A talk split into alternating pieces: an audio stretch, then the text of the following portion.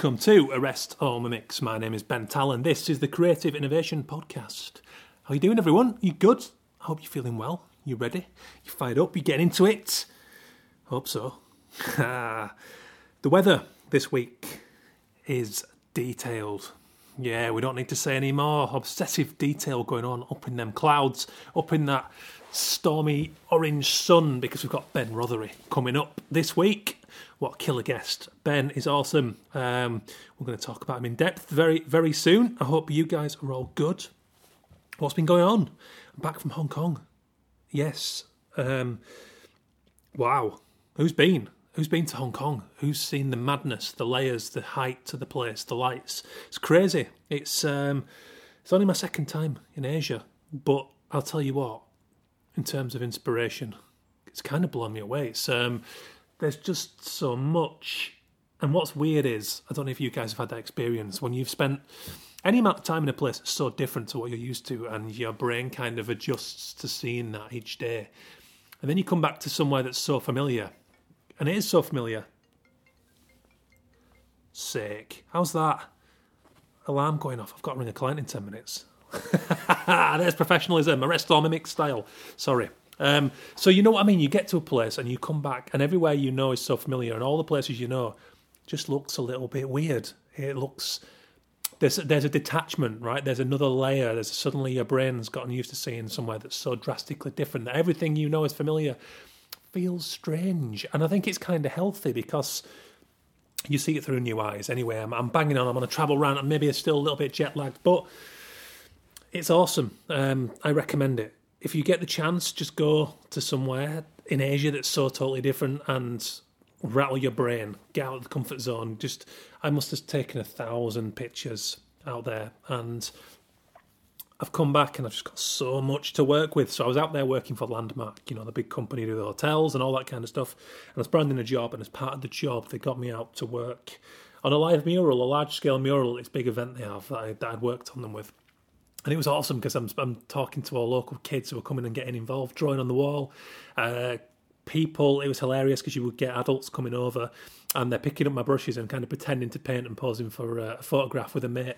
And then you go, "Do it for real." You can, and they're like, "What? I can do this for real."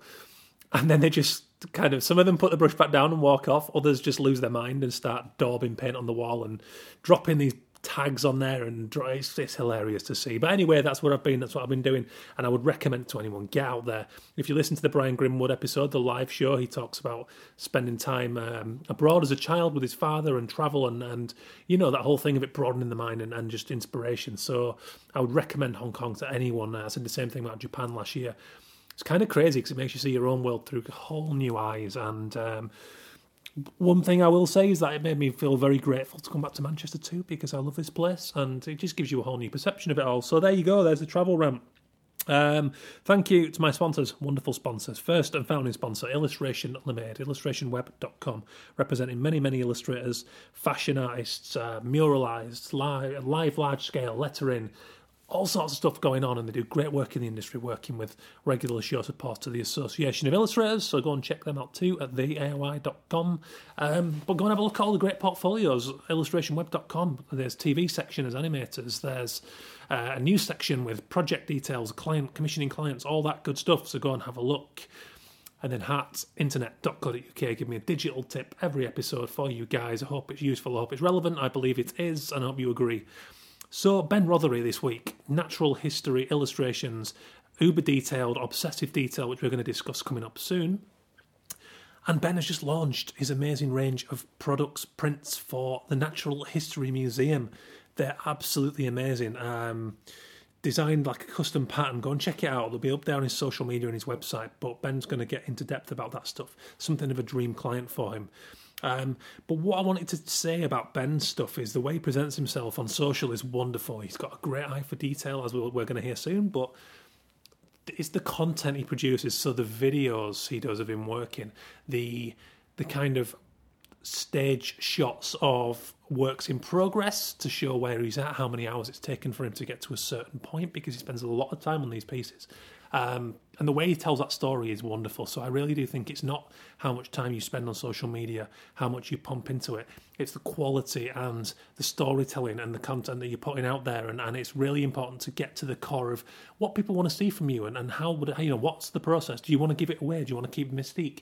These are things you have to work out. But look at Ben's example of the way he uses it the time and the quality of all the things he puts out there. It's absolutely brilliant and it's a great example. And that is courtesy of sponsor heartinternet.co.uk. Go and check them out. They do web hosting, they do URLs, they do domain names, they do all that stuff that you need. Great advice on social media and search engine optimization too to get you up that Google. Yeah. So go and check them out. So Ben Rothery, here we go. So Ben got in touch. We've been mutually admiring each other's work on Twitter for a while and I love to see the stories behind his, his works, right? So they're magnificently detailed. So every feather, every hair, whatever it may be, he agonizes and spends time on, and he shows off that process wonderfully. So I enjoyed seeing that journey, and I'd been, you know, sharing love of his work. And he got in touch and he said, "Hey, how's it going? Like, I've got this new stuff going on.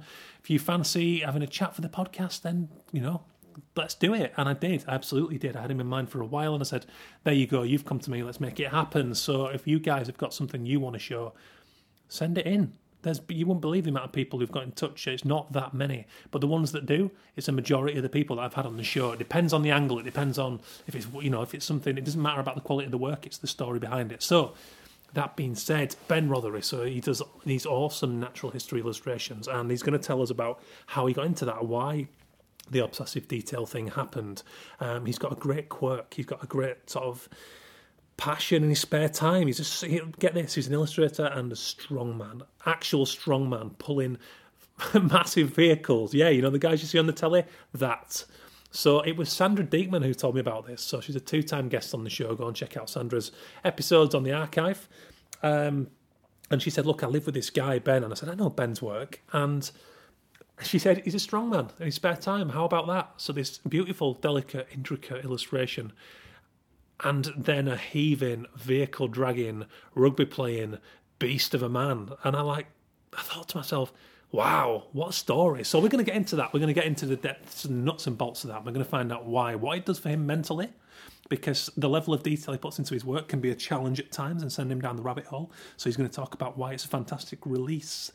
Um, so yeah, like I said, as, as a result of his wildlife illustration with companies such as John Lewis, the Wild Beer Company, the Artfile, um, he's had conversations going on for 18 months that have now resulted in this amazing collection for the Natural History Museum to create a series of illustrations based around species that feature in this year's Wildlife Photographer of the Year, of the Year Award, which is actually one of my favourite shows that I go to every single year.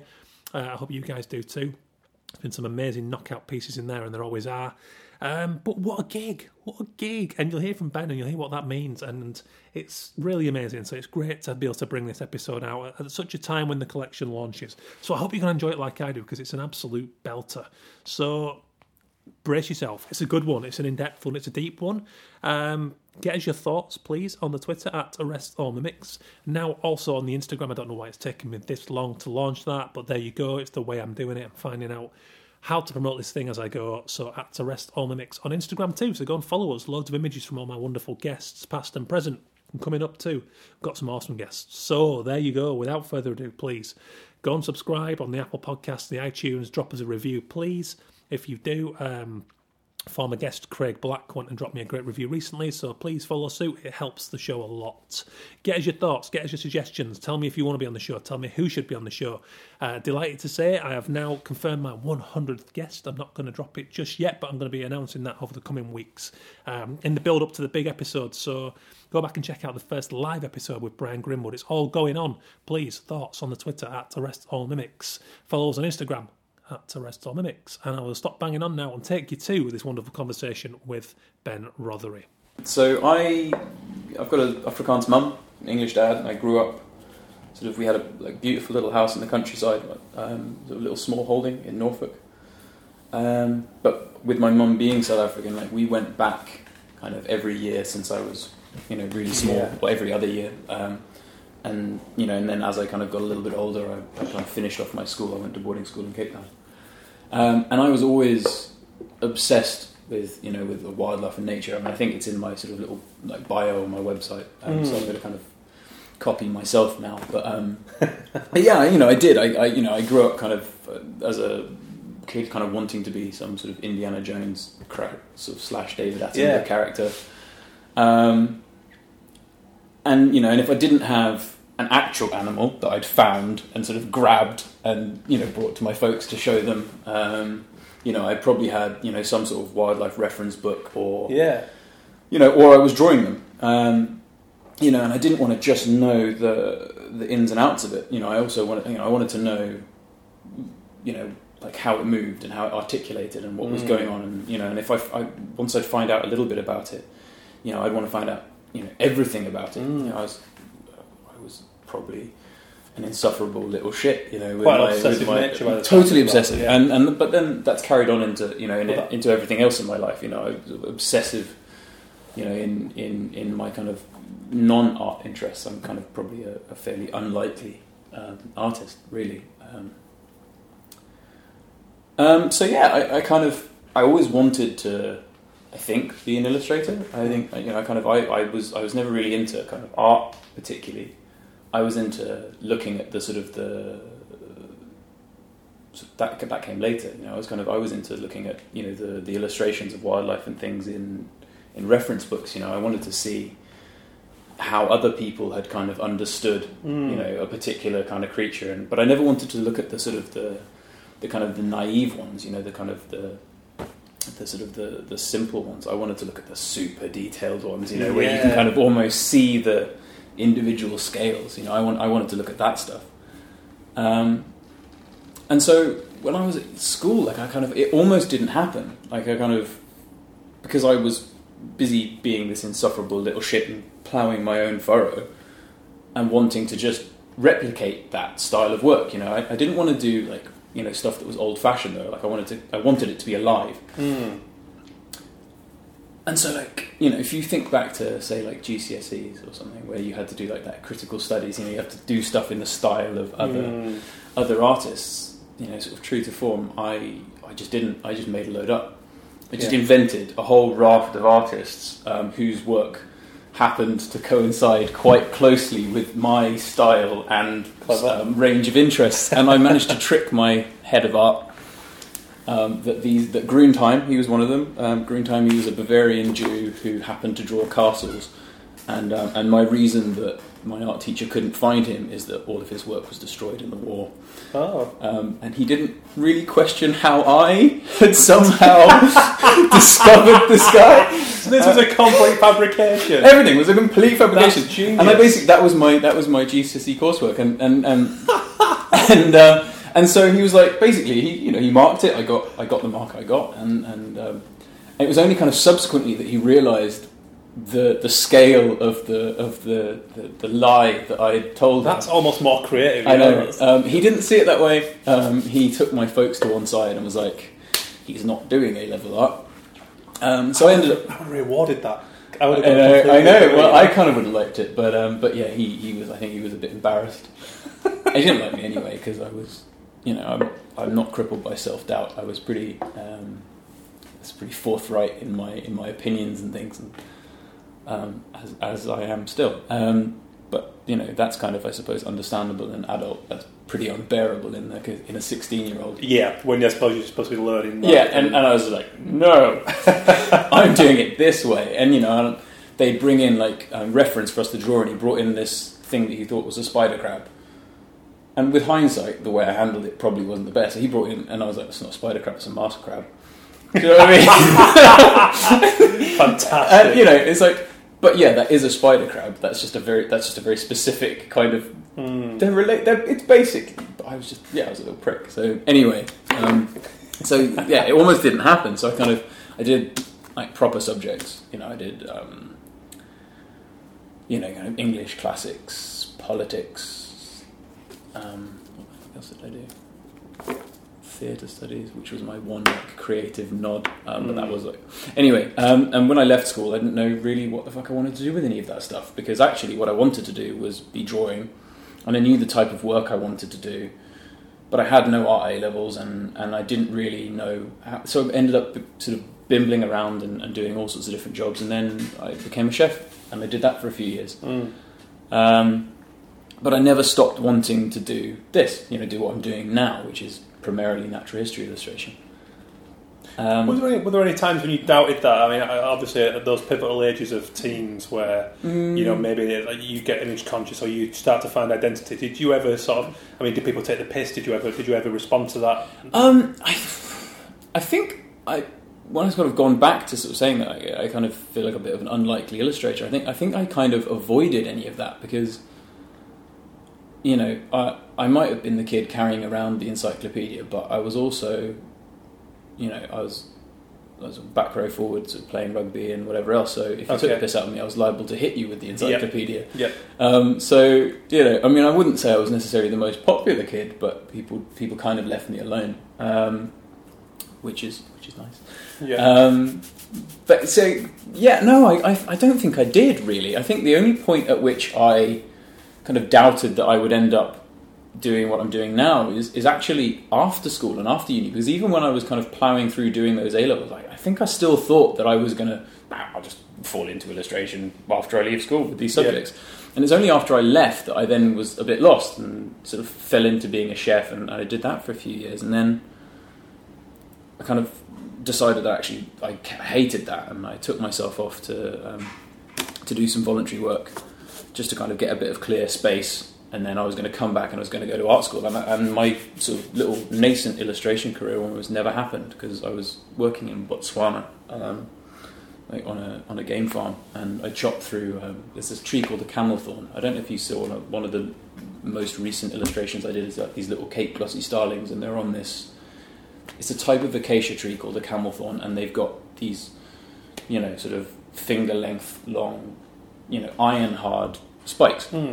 for their thorns. And I was chopping through a branch of one of these, and one that was underneath it sort of sprang up and went through the knuckle in my um, of my Oh, middle finger on my right hand. And it didn't really damage the hand so much, but I mean, there's just a little scar where it went in. But it left a bit of bark in there, and it got like massively infected, like a few times. And and I had a couple of courses of antibiotics, and they were going to operate on it. And but my hand was, you know, for a little while, it was like I kind of didn't really have that manual dexterity anymore. Oh was wow. Okay.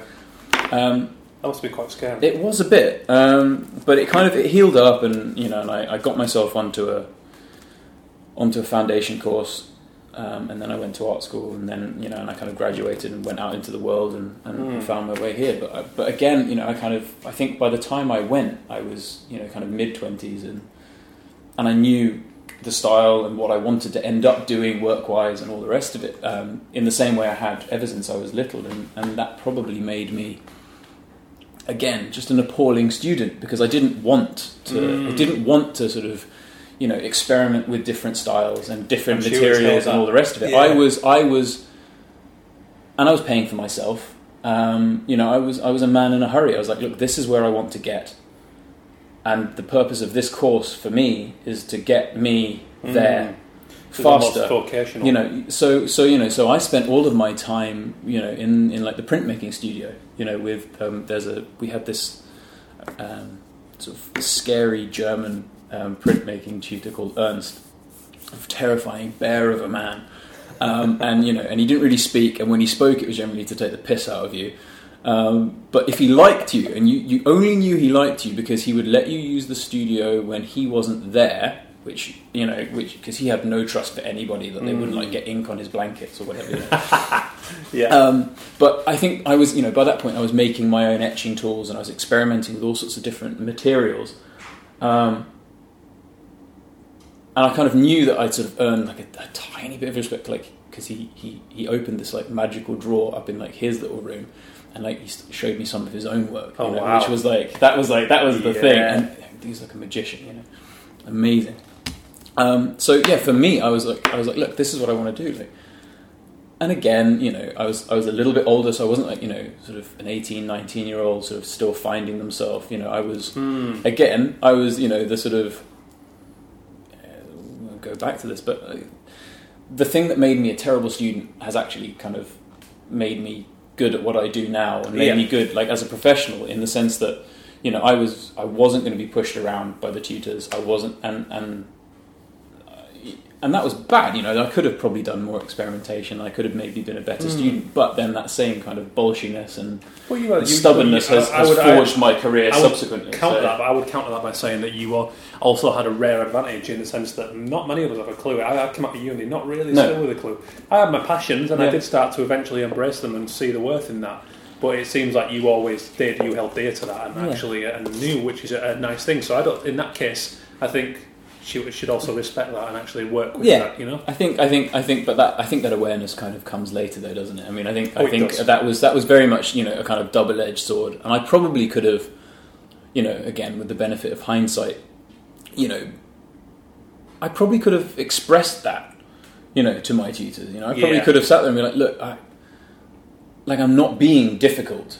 Mm. You know, I mean, I was being difficult. I mean, I, I happened not to get on with with the my my head of illustration particularly well.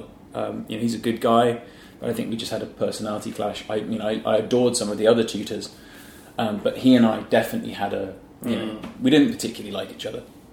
You know, I was, you know, and I think by that point, because I'd kind of found my little path that I was going, I could have probably sort of gone, look, this, I'm, I'm a man in a hurry. You know, is, you know, as I, Yeah. you know, I want to do this, Yeah. and I and everything for me is focused towards doing this.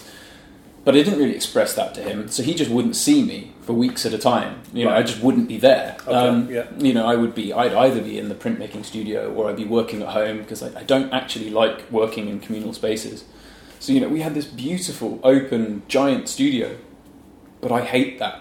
Yeah. I like when it comes to working, I want to sequester myself off somewhere. I would have just- guessed that just from your style. It seems like it's a know. zone. Yeah. You have to. You know. Yeah. I imagine you being quite obsessively in that moment. Yeah, no, I am, and and and so, but so he just thought that I was, you know, that I was just fucking it off, and Yeah. you know, and by that point as well, you know, I'd kind of, you know, I was off playing rugby and doing sort of other things, my Mm. various extracurricular activities, and and so you know, he just he just got this picture that was, you know, that you're this cocky, arrogant, you know, sort of slightly older than the other tu- sort of tutor, um, students, sorry, you know, you again, I think if you have a a a certain degree of ability, I mean, I'm not saying like I'm amazing or anything, but I think if you if you kind of start to get a sense that you're quite good at what you do, you know, I mean, that's not to say that I don't get like you know imposter syndrome and kind of doubt myself, but but there is a certain sort of you know you start to carry yourself. You have to "Oh, have actually, confidence. quite good at You have to have confidence. Yeah, and I think the whole thing just wrapped itself into this package, like.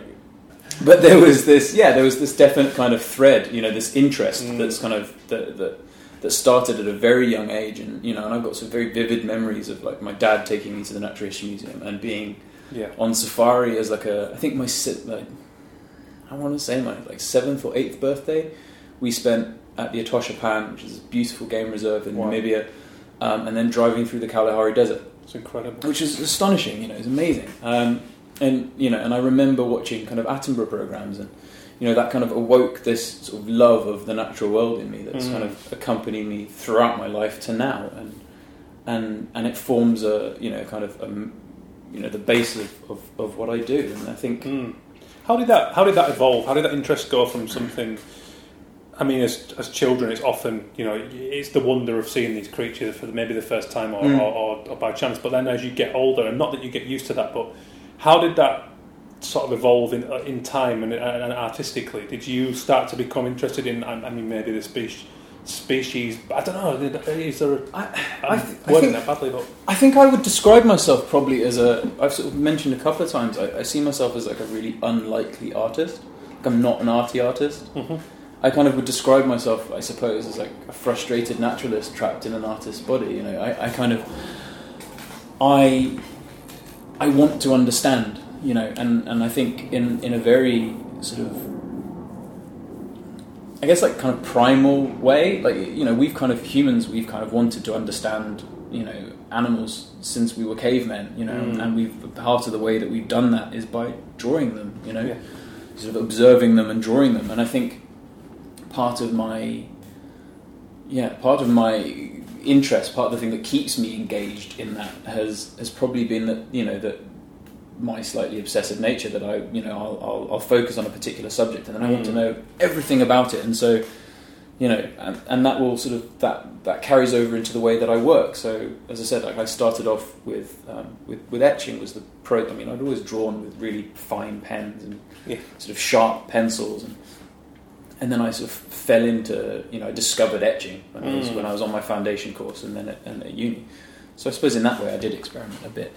Um, and I kind of became obsessed with the, you know, the sort of making these like needlepoint tools and the level of detail that you could Mm. get with those, and, and and but then how, when you start to get to that sort of really fine level of detail, like you can kind of explore those animals even more. If you know what I mean. I mean, you can, you know, you can take like a bird and then you can kind of go to the level of like the feathers, and then each feather is made up of all of these individual yeah. kind of hairs. And you know what? If you make the, the, the tool fine enough, you can draw each and every Mm. one of them. And, and, you could become lost in Electron. and, and I do. Um, you know, um, you know, sort of, you know, a hundred hours into something, you're sort of sat there like, Yeah. But artist, artistically, that's really quite seductive in the sense that mm, you're not just, you know, the guy. You know, you, you could, I'm sure there are a lot of people out there just pulling things straight off Google Images and just Mm. drawing what that's it. Mhm. Simple representation of that one thing. Mhm. Not to say that's wrong, no, but actually, if you if someone's going to invest in an artist's work who's specialising in something like Mhm. you are, to me personally, just for example, when you post the time you spent on a piece Mhm. of work, I think that's a really nice touch. Mm. I think that just adds intrigue and a story to, to what you're doing. Yeah. For me as a viewer and a fan of your work, it's and I think okay, brilliant, fifteen or fifteen hours. That's that's dedication. That's Mm. draftsmanship, um, and also knowing that you love and have a genuine interest in Mm. that backstory and the natural history side of things. It just adds so much more to the final outcome, knowing that there's all that invested in it. Yeah, well, I mean, well, that sort of that. I think that kind of came almost sort of by by accident. It kind of came out of feeling, to an extent, like I sort of had to justify what I was doing, if that made sense. So, you know, I think sometimes the way all of us work, you know, can be sort of slightly opaque to the person sort of looking in, um, and definitely from the client side as well. So you can have, you know, people don't really understand why what you do takes the time it does and costs what it does. You know, they especially if what you hand over is is really polished, Mm-hmm. um, which quite often some of what I do is. You know, it's kind of. I mean, I, I wouldn't say that it's it's photographic. Like if you actually look at it, you know, you can definitely see the line work. You know, for me, I don't try and hide the line work. I want that to be very visible, but but it it, it does have a certain kind of photorealism to it, I guess. But I think then that kind of brings with it, like people can't really work out how you got from sketch to this, know. Um, and it's not kind of trying. It's, I don't. It's not trying to prove that I did it, but it's just kind of. I've always felt, especially when I was selling more to the public than actually working with, you know, working with with businesses or working with kind of larger entities. Like when I. I felt like if people could kind of be invested in and engaged in the process sort of as it was going along it was kind of a sales tactic it was kind of you know they would at least to start with it was and then it just kind of became what I do um, you know they would kind of they would watch the thing evolving and Yeah. they would they would kind of become interested in it and they'd see what's actually underneath the the colors you know what's Mhm. underneath the Yeah. color and the pattern and the texture that ends up on a piece is actually I kind of I describe it like kind of it's um, it's going to sound incredibly pretentious. It's basically analog Photoshop. You know, I, Yeah. I, I draw in layers, Yeah, um, and you know, and it, so it starts with you know with a very loose kind of outline, and then there's a layer of I use really hard pencils, nine H to F, and I sharpen them Mm. till they're like needle Wow. points. I sharpen them basically till they are etching spikes, yeah, and I almost cut the drawing into Wow. the paper. Um, you know, I, I can't make a mistake. If I Mm. make a mistake, the picture's done, and I have to start again. Oh, really? Um, well, I- yeah, especially I suppose given the subject that's, that I work with, you know, it's kind of, you know, if I do something for say like the Natural History Museum or Yeah. like a zoo or whoever, and it's you know and you know and I've done a feather in the wrong place or the pattern's wrong, like they know. wow. Yeah, Of course yeah. they well, know, you know, If you're like- working if- with other experts, yeah, then exactly, they know, because yeah. well, you know, because they, they kind of are the experts. I'm the kind of the, the Yeah. amateur enthusiast expert, I guess. You know, I might, I might think I know more Yeah. than them, but I definitely don't. Um, So where, where do we find you now? And I say this because I was doing my homework um, Mm. and I read the pieces of the links you sent me, and I really Yeah, I enjoyed sure, yeah. the independent piece, which was now what five years ago, Yeah, 2012? yeah. and it, it, it resonated so closely with some of my early blogs, and it's very, very much the same method. Like this is not as easy as it seems, you know. Yeah, like- getting that kind of frustration, but that became the book, which I'm sure if you read, you'll you'll, Yeah, you'll yeah. resonate with a lot of that. Um, Yeah. But now, like I say, five years has gone, and Yeah. Have you found ways to sort? I mean, what, you know, are you in a good place now? Let's, Yeah, let's yeah, let's go starting to starting to be. I've got some some really exciting kind of um, some exciting projects kind of coming up this year. Um, well, stuff that I'm working on right now, um, which I'll kind of touch on in a second. But um, the kind of the good place that I'm in, um, I suppose this is kind of what we were chatting about before we kind of went on. On, on tape, so I'll kind of backtrack slightly. But yeah, the good place I'm in is slightly based on that article that I sent you was kind of that that sense when you start out that you're just kind of hopelessly unprepared. You know, there's there's you you know you've been told that you're go- that it's going to be really tough and it's going to take you know maybe five years if you ever make it at all, Yeah, and uh, you know. But with the sort of you know the, the, the confidence and arrogance of youth, um, you kind of don't really. Ah, yeah, but that's not me. Like, oh, I mean, you know, probably like a year, yeah. you know, and like then then like I'll get picked up somewhere and be amazing. And you know, and sort of two years in, when you're sort of working as like a removal man and doing like butler in the buff, um, to your to my eternal shame, those pictures are on the internet. Um, That's a good one. That's a yeah. yeah, I can look back on them as as as my body sort of fails me as I get older. Um, Pete. yeah, it's peaked years ago. Um, but yeah, you know that kind of. Um, where is it? So yeah, I kind of I. I'm a really slow illustrator. This is going, to go in a big circle, but we'll get back to where you were. So I'm I'm really slow.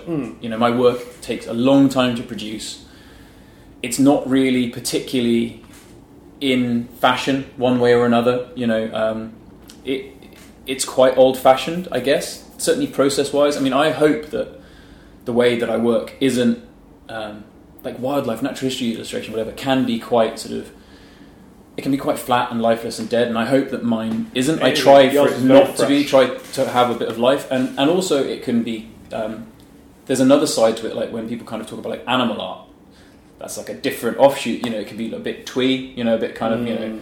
pictures of gun dogs and Labradors. You Yeah, know, yeah, with, you yeah. know, with pheasants in their mouth and, and all the rest of it. But some of those people are incredible practitioners. But for some reason, I call myself a natural history illustrator. They call themselves an animal artist. Okay. I'm okay, and they're a bit twee and weird. But anyway, I kind of uh, the good place. Anyway, to get back to it is, I realised pretty early on that I, being a really slow illustrator, was going to struggle to get you know to pick up. Um, you know, like bits of editorial or whatever. Yeah. You know, I had like a few little spots, but it was it was a nightmare for me. You know, I would say I was doing stuff for the Metro like every week. But if their print deadline for where my thing was going to go shifted even a little bit, I was fucked. You know, like Mm. i- if it was going to go in on a Thursday and would, and they would drop the brief on me, you know, the previous week Tuesday, and it was and whenever it worked like that, it was fine. It would basically take me the whole week, but it was fine. But if it shifted, like by a day or two, I was screwed. So I kind of I sort of decided, okay, well, there isn't really work for me. At least not at this stage. Nobody knows who I am. Um, I'll make my own work. You know, I'll, I'll just make my own. Um, so I started off making, you know, greetings cards and selling prints, and and then that became notebooks, and that became kind of other things. And I was doing sort of little shows and markets and fairs, kind of based initially around the southwest where I was. I was used to have a place in Bath, and then I started supplying shops, and then those few shops became more shops, and they became more shops, and I was like, okay, well, I've actually got a little baby stationery business here. So then I started doing trade shows. You know, I went to Top Drawer and I went, you know, did did sort of did the round of the trade shows, and, and then I was in John Lewis, and I was, you know, and I was sort of selling into larger kind of shops. But I wasn't an illustrator anymore. You know, as, as, as I said to you before, I was I was a stationer, and I just happened to sell my own drawings. But at least, kind of in, in an industry-facing way. I mean, Joe Public you know, do, do- still doesn't know who I am. Nobody knows who I am particularly. But but at least I started to kind of get a little niche for myself of like the, the quality of this work. So I just licensed it out. I, I kind of rolled up the stationery business about about a year ago. I mean, I still sell prints myself because I like I want to hold on to that. I, I really Mm. like those, um, and I, I like that kind of direct sort of like the artwork side of things. I can I still control that and I sell that sort of directly to people and to shops, but you know, but to people. But the stationery and that side, that's now with with a company called the Art File, and I've kind of I've partnered up with them, and they sell into all the shops that I used to sell into, and a whole range of others. Um, but that sort of has started to basically buy back my creative freedom. You know, it kind of it took a while, but but it kind of it's meant that now, slowly but surely, I kind of have a passive income hmm and then the fact that it takes me ages to produce things is slightly less of a problem because I get a royalty check from Mm. the different licenses that I have kind of trickling in from from other places from which means that you know I can I can work on other things so yeah in a, in a very roundabout way Mm. um, yeah I've kind of I've arrived at a place where the fact that it could take me you know depending on the site it could take me 100 hours to produce something I mean Mm. the average is somewhere between you know 20 and 30 hours Wow. for, for, for, for a piece. I mean, sometimes it's a bit faster, but That's almost a working week. That's I fantastic. mean, well, yeah. we, we just just had a super tight deadline. I mean, a perfect example of this is you never want to work this way, but I had we had to do an update to this stationery collection that I've got with the art file, and it was a natural history one. Um, it's launching at Harrogate in two weeks. Not no, yeah, it's launching at Harrogate in in in, in yeah two three weeks. Um, which means that we needed about three weeks lead time to kind of get the mock-ups and everything sorted and then ready to you know and the POS material, the Mm. point of sale material to take to this trade show. And the deadline, you know, we kind of we only finally kind of agreed the contract. It took a little bit longer than it was supposed to, and we ended up only having about two and a half weeks to produce ten new illustrations at an average of 30 plus hours per illustration. so my last fortnight has been horrific. You know, we worked out that the weekend, the weekend just gone, I did between Friday night and 8:30 Sunday night with a cou- with two four-hour naps. Um, I did out of 48 hours. I was drawing for 38 of them. between, and and I wanted to die, um, but uh, but you know, but I got it done. Um, but generally speaking, I don't have to work that way. You know, Mm. but before I did. I mean, I used to have to work like that all the time yeah. because you know a job might come in and you, you know what it's like. You know, sometimes you'll get things on quite a tight turnaround. Yeah, and very yeah. frequently.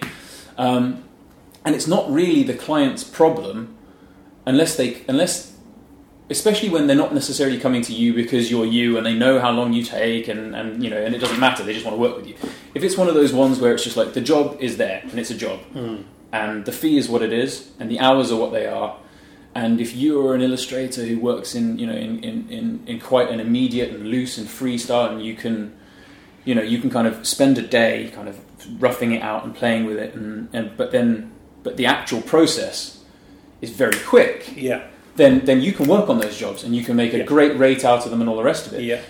if you happen to be somebody that's going to take you know 20 plus hours just to produce the image Yeah. well that's your problem that's not the client's problem That's, that's, very your true. problem It's very true in there. And, and that's just the way it is yeah.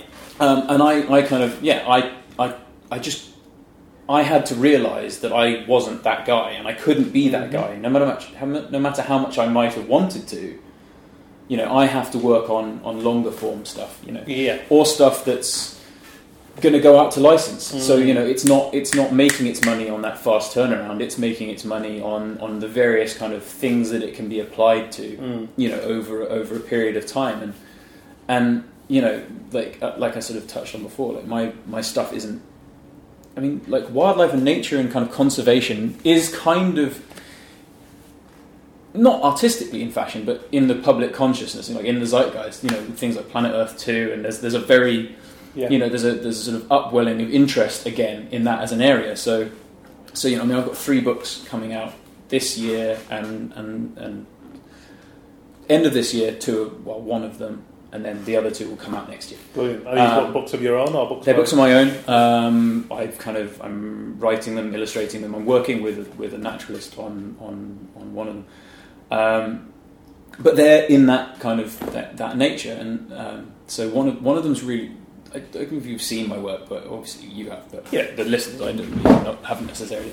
But so I've got kind of there's three kind of strands to what my work now actually looks like. So there's the super super super detailed stuff, and one of the books is in that thread, um, and it's with uh, with a sort of publisher called Boxer, um, and it's basically it's called Wings. Or that's the working title of it, and it's basically like an examination of basically like all of the the ways that things have wings, and we're kind of exploring. You know, some birds and bats and insects Fantastic. and flying Yeah.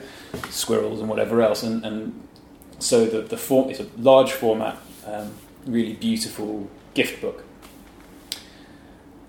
And I get basically get to just they've they've been really amazing with me. I just get to fully indulge, and it's going to be big and beautiful and Fantastic. I get to go obsessively into the detail of like the you know the wings and my hands are flipping flitting around now like a, like a little bird. Um, but yeah, I get to look into those things and, and, and have a have a you know have a real play with them, and then sort of every five or ten pages or whatever it is when we've looked at you know the bee eater's wing and the little hummingbird's wing and this bird's wing and this bird's wing. Um, but it's only just the wings, you know, super sort of tightly detailed, focused in on just the wing every five or ten pages or so, there'll be then like a full page with all of the birds, so you can actually see what that belongs okay. to. you Wow. know. Yeah. Um, yeah, they're really letting me indulge. So there's that one, and then I've got like a slightly middle style that's they've basically grown out of my sketch work. Um, so because obviously people only ever really see the really polished stuff. I mean, I share the sketch stuff, but people don't really see it so much. But that's probably a lot looser and has more movement and all the Mhm. rest of it in it. It's not necessarily quite so tight. So we're doing a book um, on baby animals, um, but like on the, the collective nouns for what baby animals are called. Yeah. Um, but looking at how like various different baby animals have like the same collective name. So like like a whale is a calf, you know, the baby, and Yeah. obviously like a bison or a cow or whatever else, or a caribou um, is a calf, you know, or like you know you have pup. That's everything Yeah. from like a shark Yeah. to you know to you know to a wolf pup, you know, and so so how actually you know under the same title. So you, so we'll have like the the baby and the parent one of all of these different things. And that's kind of aimed at a much younger kind of audience. And then there's a third one, which is, is really stupid, but it's basically grown out of one of my stationery collections, which is called Dog Yoga. And that basically grew out of my like really loose, like kind of just really almost scribbly line work. And I kind of, I was just playing, and that kind of turned into a card range, which again I, I do with the art file. And it's, it's very silly, but it's basically all of the ridiculous positions dogs like contort themselves into. I love that. Um, and it's called yeah, and so that one that's also that's a little gift book, and that will come out probably around Christmas this year. And that Mm. one, but it's it's like um, again all, all with Boxer, um, who've been they've been amazing. They've just kind of gone like you, I've come up with these ideas and gone to them, and they've just been like cool. But that's been a conversation that I've been having with them probably for about three years, and we've kind of been. Can we put you with this author? Can we do this with you? Can you do this? Can you do this? And actually, then, but I, you know, I write. You know, you've kind of read a couple of things that I've written, I, I guess. Um, and so I was like, no, I kind of, I want to write them. I want to do this. thing. Yeah. Yeah. Um, but I think the dog yoga one would be really fun as well because it's just it's a chance to do something totally different Yeah. to what I normally do. And so I've got all these stupid little dogs like like I've got one where it's like this basset hound with its like legs poked directly out in front of itself and its legs, which I've seen my Labrador do. And like the little the position is like I have no idea how this has happened, you know. And then we've got you know we've got like this bulldog, and two of the yoga positions for the bulldog are deep shame and silent judgment. And you know, so and you can see like the dog like looking at you in Yeah. both of those ones, like you know the deep shame where you know it's eaten like a whole packet of like sort of tissues and it's like pooed them out across that living room. yeah. Um, and and the silent judgment, you know, where it's just looking at you with like that side eye, yeah. kind of like. yeah. Yeah. So there's that, and there's a cat, and the cat yoga position is like it's licking itself, and it's just looking at you like what, what, what are you looking at? So that's that. So we've got that one. Um, so yeah, there's those three projects. Um, yeah, so they're, they're, I'm working on those now. I'm about to start something I can't tell anyone about for my dream client. Not that the books aren't for my dream client, but for my dream dream Real dream client. client, yeah. Um, There we go. I, I mouthed it, um, but but you guys don't get to know yet. Um, and that's that's coming out um, in about three months. Um, so that's I'm really excited about that, and when I can actually say anything about it, I will. Um, yeah, got a new collection of cushions coming out at John Lewis for Christmas. Fantastic. So yeah, it's kind of it's it's sort of ended up being um, being good, but it but but it kind of came from kind of having to kind of not actually do illustration Yeah. for other people. I had to do it for me for a great, while. It's great that you've um, you've persevered, stayed true to what you wanted to do, and worked out where that fit, as opposed to changing what you did Yeah, to, to fit what you thought it might be at one time. You know Yeah. that, like I say, the, the commercial fast turnaround stuff was never going to work, but it, it also it takes time to understand that, and, you, and Yeah. it's, it's hard to, to know at first. So, I've been very broke for a very long time. well, I mean, we Um, all there's a lot of sacrifice goes on in this business, as your piece, you know, that, that I mentioned suggested, Yeah. and, and I've written about numerous times. There's, yeah, you have to take the long road sometimes. It's, Yes. as, simple, it's as simple as that. And, and so- and often, sometimes if you got there quicker, it would just wouldn't work because you're not ready. You know. yeah, yeah, yeah, yeah. I think I think I probably. Yeah, I think I, I think you're right. I think I could have. I probably could have found a, a sort of middle path somewhere where I made like. I'm not saying I'm not saying for a second that I'm making an amazing living. I'm, I'm not. Maybe you know, touch wood one day. um, but but I could have maybe that had there been a slightly easier path, Mm. um, or maybe not even easy, but just one that was regular.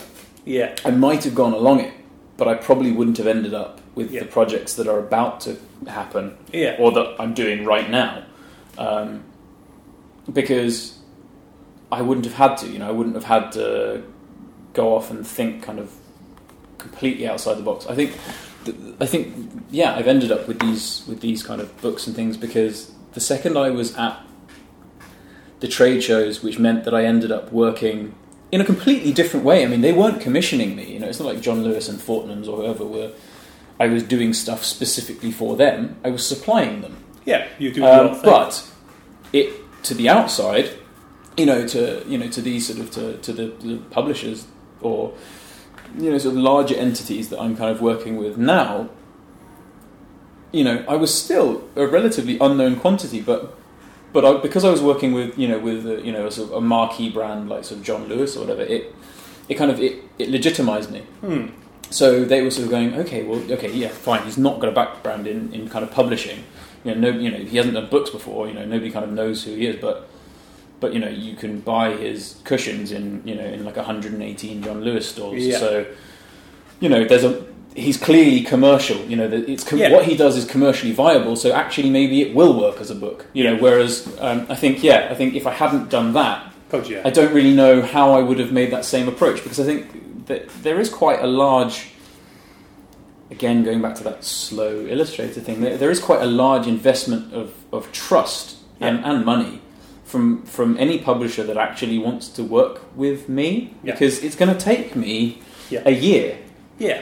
you know, at least to Well, deliver what they've asked for. I would also So- say that you're something of a rarity these days, in, in, in the best possible way. In that there is so much, fa- you know, access to fast technology now, and I see Yeah. so much stuff that's trying to capture that beauty of something that's Mm. organic and original in a digital fashion. And I'm always somewhat cold towards that. I love Mm. digital work, but I like to know that it's it's digital. It's in my face. I, I Yeah, can't yeah. escape that fact. When it's organic, I need it to be organic. Yeah. Maybe I'm just old school, but that's why I invested in and love your work because it's it is it's that it's it's not Mm. pretending to be that with a tablet. Not saying there's anything wrong with that. No. My, just my personal taste is that is that I like again that human story that we talked about. That Yeah. your upbringing, everything that you that you've held out for and fought for and gone a slightly Mhm. longer road. To me, that just adds so much value and integrity to the final work, and therefore it, it's. It is. It sits in that middle ground between art and illustration, and, and you're forging your own path. So, yeah, you know, I think it's um, yeah. I think it's wonderful to see, and, and, and you very much have a niche and, and actually a very fresh contemporary way of doing something that, like you say, has got quite a lot of history and the Yeah. old school stuff. It's not old school whatsoever. It's it's a, a respectful nod to that, Yeah, but it's Yeah. not that. It's it's very fresh, and I, I mean, I think it's great. I think it's very modern. I Yeah. Yeah, I mean, I, I was sort of I wanted to do.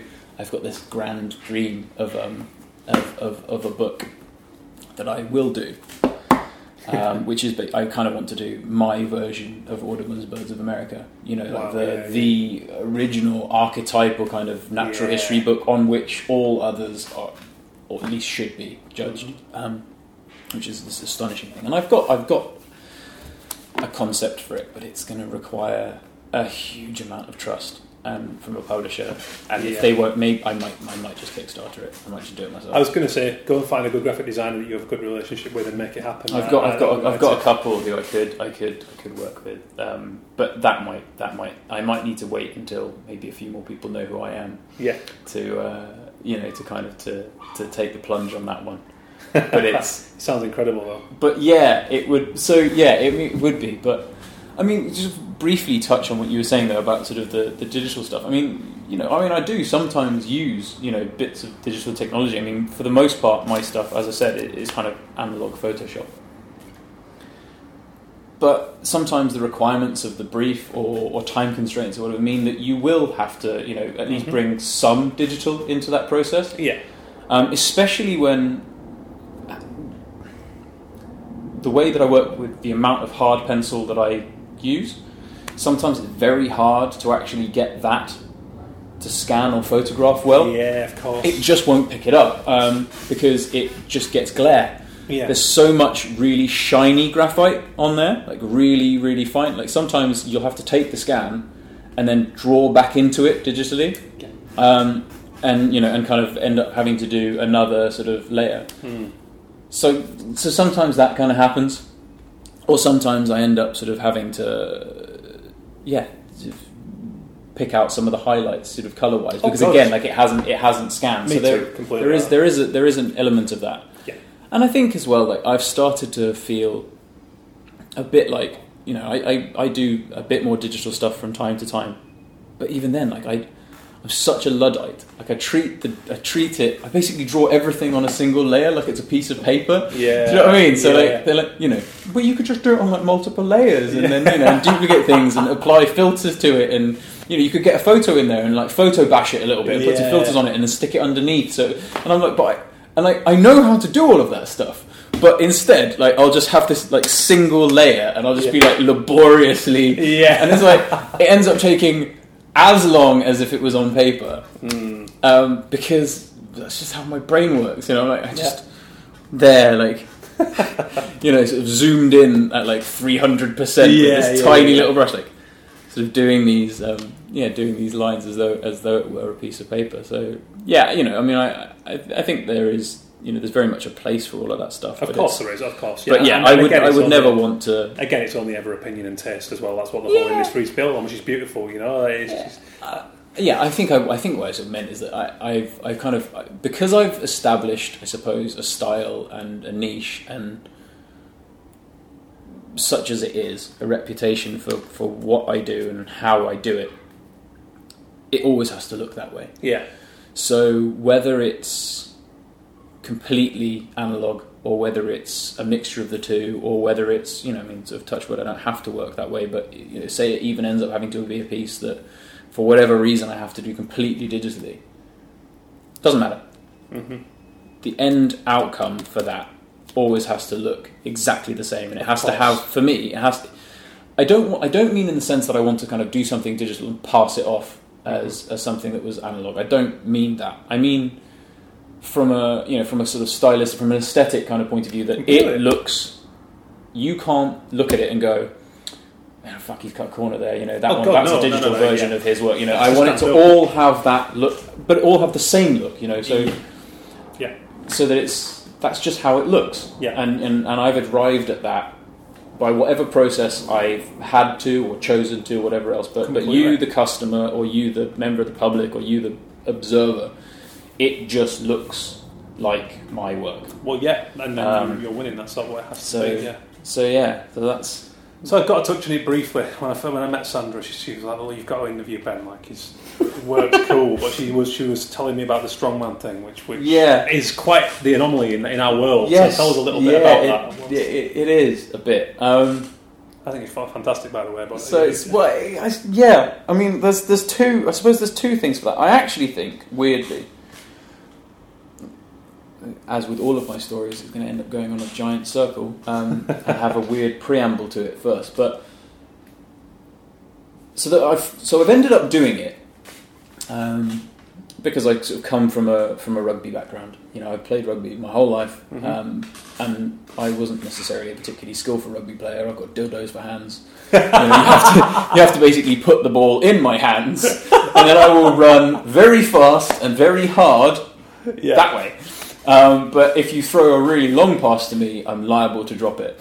Um, so I kind of, you know, I reached a bit of a glass ceiling where, you know, sort of where, you know, I played an okay standard, um, not amazing, but but okay. Um, and within that, you know, I had probably the shittest hands out of anyone on my team or any of the teams I played for. But I was probably one of the most sort of fast and physically aggressive people, and then I sort of started to lose my pace because I got various different injuries. But but certainly that physicality was something that I, I've always had ever since I was little, um, and I love that as much as I love the the art side of things, and that kind of obs- of my life, um, and that kind of obsessive thing that I do.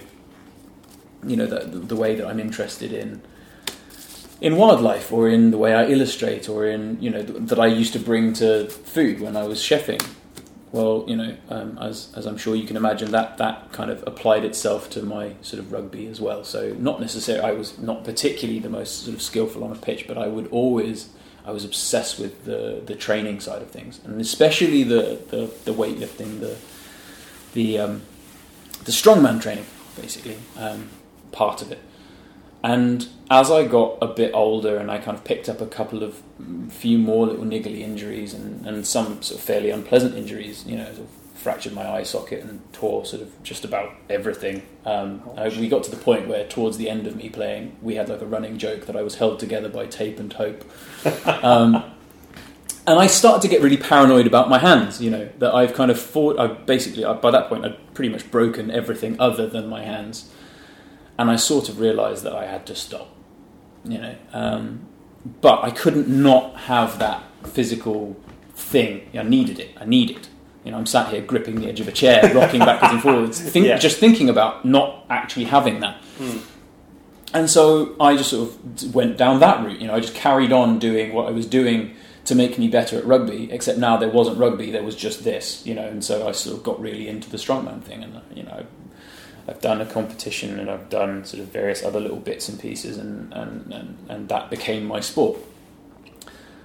Um, which I appreciate is a very weird thing for, for somebody that draws incredibly intricate, delicate little um, little things. Or in this case, I'm sat here talking to you about drawing delicate little interesting things, Yeah. and I'm going to leave here and strap a really heavy sled to myself and pull it around, practicing pull, to, to practice being able to pull a lorry, um, Yeah. which is what I will have to do um, in the next competition I do. But so so that's kind of something I've always been into. But weirdly, and and I really do think that it's going to sound a bit strange, but but weirdly, for a freelancer, and especially somebody that has quite an obsessive kind of brain never stops worrying you can kind of overthink things that thing that's wonderful and allows me to work really well is also a bit of a curse you know i can i can obsess to the point of of it being quite damaging to me Yeah, yeah. um,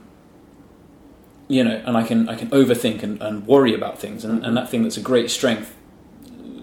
So actually, in the last kind of year, as things have been starting to turn around for me career-wise and start to be better, I actually started to, in my brain, be in a really dark place.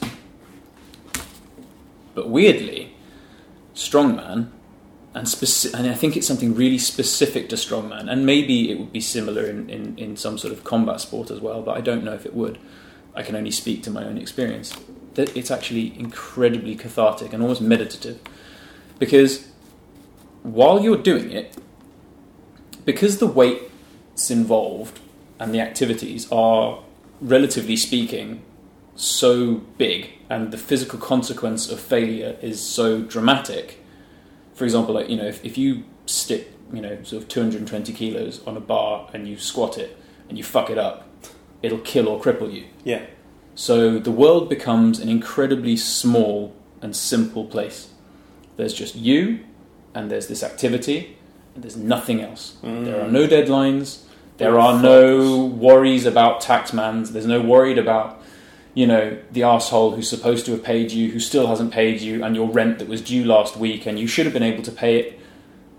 The money should have been there, but it isn't there, and you feel like Mm. you're letting them down, and you're letting everybody else down, and, and, and, and you've got this kind of shame that you know that you know. I'm, I'm 32, and you know, and I I found myself obviously I'd moved back to London, but I found myself now, you know, I'm living in a shared house, and most of my friends, having gone to public school like me, you know, they are doctors and they are you know, lawyers and they work in the city and mm. they own their own house and they have two cars and they're starting to have kids, and I'm fucking living in a shared house. And, you know, and and working out each month, you know, in the last year at least, you know, before things started to sort of actually be positive again. Because there was a dip you know. When i wound up the stationery business i went from okay i wasn't making a lot of money because i was obviously also spending a lot of money but there was at least cash flow. Mhm. so i lived a certain way.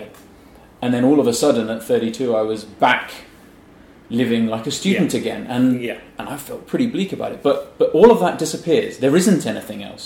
Because you can't think about anything else. Because Yeah. if you think about anything else it'll fucking kill you. Yeah. Or at least if it won't kill you you aren't going to move it Yeah. Um, yeah. and so, so, so there's this sort of almost meditative Zen, which sounds really mental, but no, I there's don't the, think there I, is this. think that sounds mental. So there's so there's that, and then obviously there's the other side of it that that you have a, you know, that, that it floods you full of endorphins and, and you feel good. so, So, so yeah, actually, weirdly, strongman. Any budding illustrators or Yeah. anyone out there now that's that kind you of said it like get that, it into makes it. total sense. And actually, But in a weird way, it did to me anyway, because as someone who's shared a similar thing in that I've always been a, a huge sports fan and, Mm, and artistic. Therefore, it's not it's not the Yeah. most common thing to have at the same time, but um, same thing. It gives me great outlets. Brilliant. Sort of- I think it makes total sense. Yeah, it makes total sense. So everyone, everyone who works as a freelancer or works as, as in, in, um, on their own should go off and, and do do something incredibly incredibly physical. Yeah, Um, I, I agree. Well, as a, someone who's I know has been listening to the show recently, you probably know about the shark in the tank question that I ask Mm. people at the end, which is Yeah. to name a, a negative and a positive, or a love and a hate within creativity, very broadly. So it's a wide open question. God. Um, see, I did all these notes, and this is the one thing I didn't think. I about. love it. People always forget to, and I don't like it when people prepare for this because it's a nice. No, no, I, but it's- they're, they're very broad notes. I mean, they're just they're, they're headings. You know, I mean, it's not it's not like I've been reading off a script. no, Um, I mean, if, if I had, these stories maybe wouldn't have been quite so sort of tangential. But um, yeah, shit. Um, positive. When it's good, know, when it's kind of when it when it goes well, I guess it's it's the best thing in the world. I mean, I get to. I mean, I, again, I can't speak for anyone else's experience, but I get paid to draw pretty pictures. I get I get paid to do the thing that you know seven year old me was obsessed about. Mhm. You know, and and you know, sort of nearly thirty years later, yeah, you know, so twenty five years later, I'm I'm I get paid to do that it's incredible. you know, and some of my clients are are now people that I, as a seven-year-old, looked at, Yeah. and they were the thing that made me do this in the first place. Mhm. That's so for me. That's that's kind of that's, Yeah, that's that- amazing, That's it? that's that's it's kind of almost it's not quite, but you know, the circle is nearly yeah, God, Nearly hell complete. yeah. I think the negative thing is, um, sort of, t- I suppose I hinted at it, um, and I know, we, you know, I know that we are all kind of one degree of separation from one another, and, and there is a sort of certain amount of community, and there is, you know, it's a very small industry and all the rest of it, but it can be really lonely. Mhm.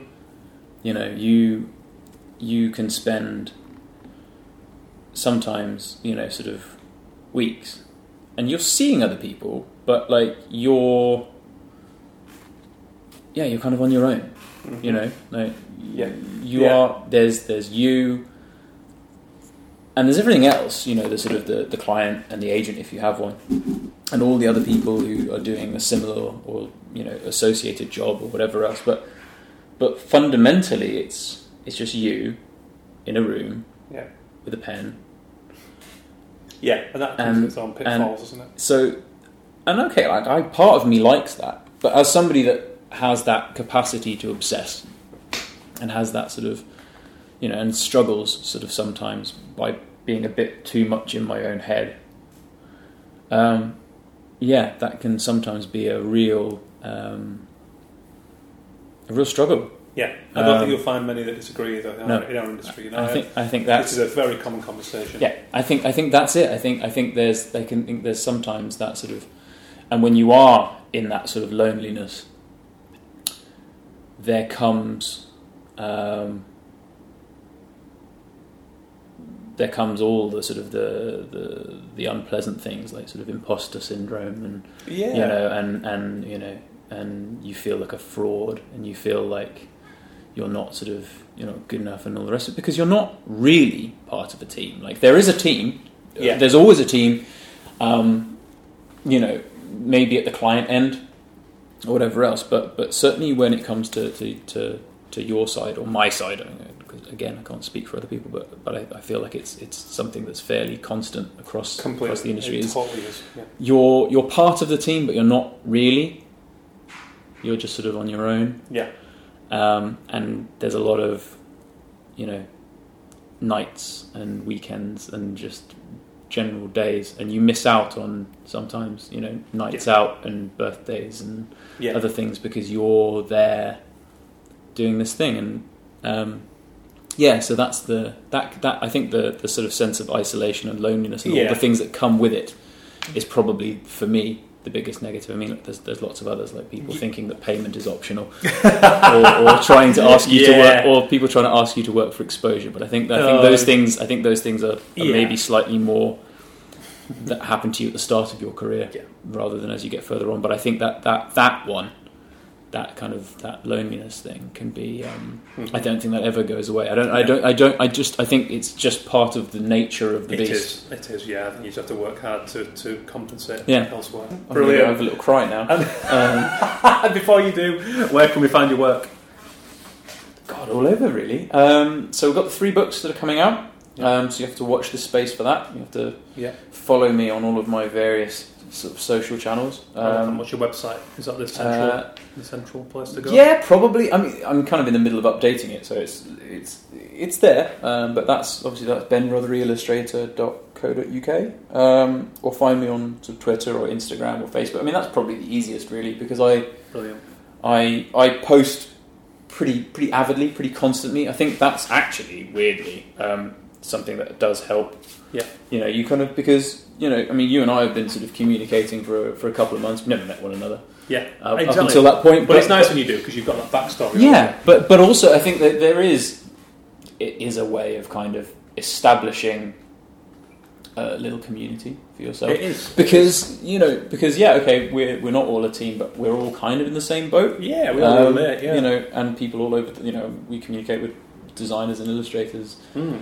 Some far more exalted than us some just starting out um, you know kind of all over the world and so so that's quite nice um, so yeah probably probably on on Facebook or Twitter or Cool. Instagram because I'm as we sort of touched on earlier I'm always sort of sharing Yeah. what I'm doing and the process hmm Yeah, Um, I, yeah. I I would say it's a good. You're, a- you're a good social person to check out. There is a nice back. There's a, a whole nice yeah, storytelling. and occasionally there, so. videos and things of me pulling lorries and lifting Yep. stones and things Well, all the links will be in the show Proving- notes, including the strongman stuff. proving that I can that I do in fact do that um, Brilliant. Well, that's perfect, and thanks so much for your time, mate. Mate, no worries. Thank you. So thanks to Ben for taking the time to sit down and talk about his wonderfully detailed illustration. Um, go and take a look at his awesome new collection at the Natural History Museum. It's a hell of a gig, and um, slightly jealous. I'm not going to lie. What a client! I mean, I mean, hard earned. Come on, those stories, the hours, the the agonising. Whoa! And the strong man. What do you think about that? What do you think about that? What a great combination! Detailed, delicate illustration, and all out beast. Ben's awesome. Uh, he's a great lad. So thanks again, mate, for the time to do that. Um, hope you enjoyed that one. Get us your feed- feedback, please, on the Twitter at Arrest All Mimics. Give us a follow on the Instagram at Arrest All Mimics also. Um, and keep in touch. Like I said, we've got the 100th guest coming up. Please spread the word. If you like any of the shows, please shout about it on social media, share it, spread the love, drop us a little review. Got some awesome guests coming up very soon. Um, again, great range. We've got oh, we've got Gary Mansfield talking about why he spent time in prison and how that led him into the art world, and, and now blooming, brilliant art career, uh, putting on shows. So that's a story coming up. We've got an absolute belter there. Uh, so it's all going on. We've got all sorts coming up. So you're going to enjoy all of it. So yeah, spread that word. And cheers for checking in, guys. Thanks to the sponsors again, heartinternet.co.uk, illustrationweb.com, and ongoing support from the Association of Illustrators, who are fantastic. Oh, by the way, go and check out their amazing new website. I really love it. They're supporting the show on there, we're in the links for resources and all that stuff. So, yeah, proud partner. Go and check them out, doing wonderful work to safeguard the illustration industry. So, look forward to hearing from you all soon.